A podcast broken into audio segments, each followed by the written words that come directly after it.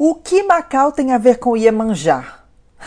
Mechap de Rainhas do Mar e uma confusão portuguesa. Oi, eu sou a Lívia Guiar e este é um convite para você participar do projeto À Toa pelo Mundo. Começo dizendo e explicando que Macau se chama Macau por causa de Matsu, deusa dos mares chineses, protetora dos marinheiros e pescadores.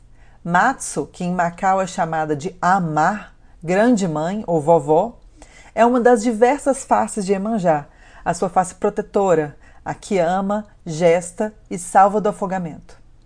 Como hoje é dia da Rainha do Mar e também Ano Novo Chinês, estou aqui preparando o capítulo sobre Macau, que será enviado aos assinantes em breve, pensando nessas conexões. O postal sobre o Ano Novo em Hong Kong também está ficando pronto. E semana que vem ele deve chegar na casa de quem apoia o projeto com mais de 20 reais assinando até hoje, 2 de fevereiro, tá bom, até amanhã, meio-dia, 3 de fevereiro, meio-dia, ok. Dá tempo de receber o primeiro postal da viagem na sua casa.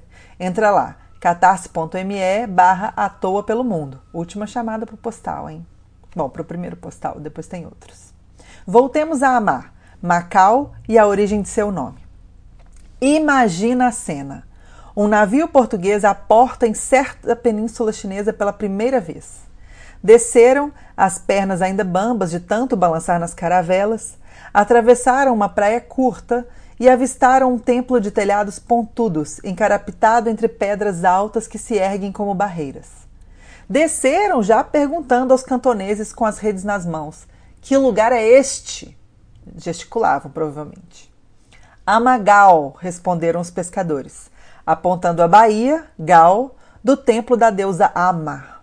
Amagal, repetiram. E os portugueses entenderam errado.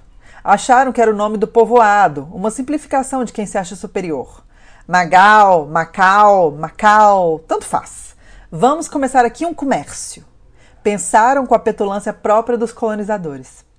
Macau é a Lisboa que a China permitiu ter, a Lisboa que os portugueses conseguiram fazer do outro lado do mundo.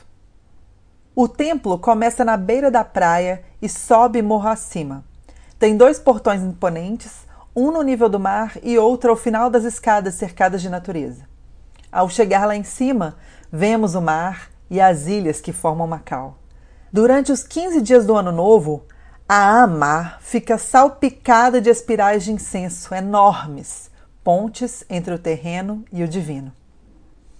Odoiá, grande mãe Emanjá, que banha todas as terras dos mundos visível e invisível com suas águas férteis. E feliz ano novo para nós, que tenhamos a bravura, sabedoria e força do tigre sob as bênçãos de Iemanjá. Beijinhos, Lívia.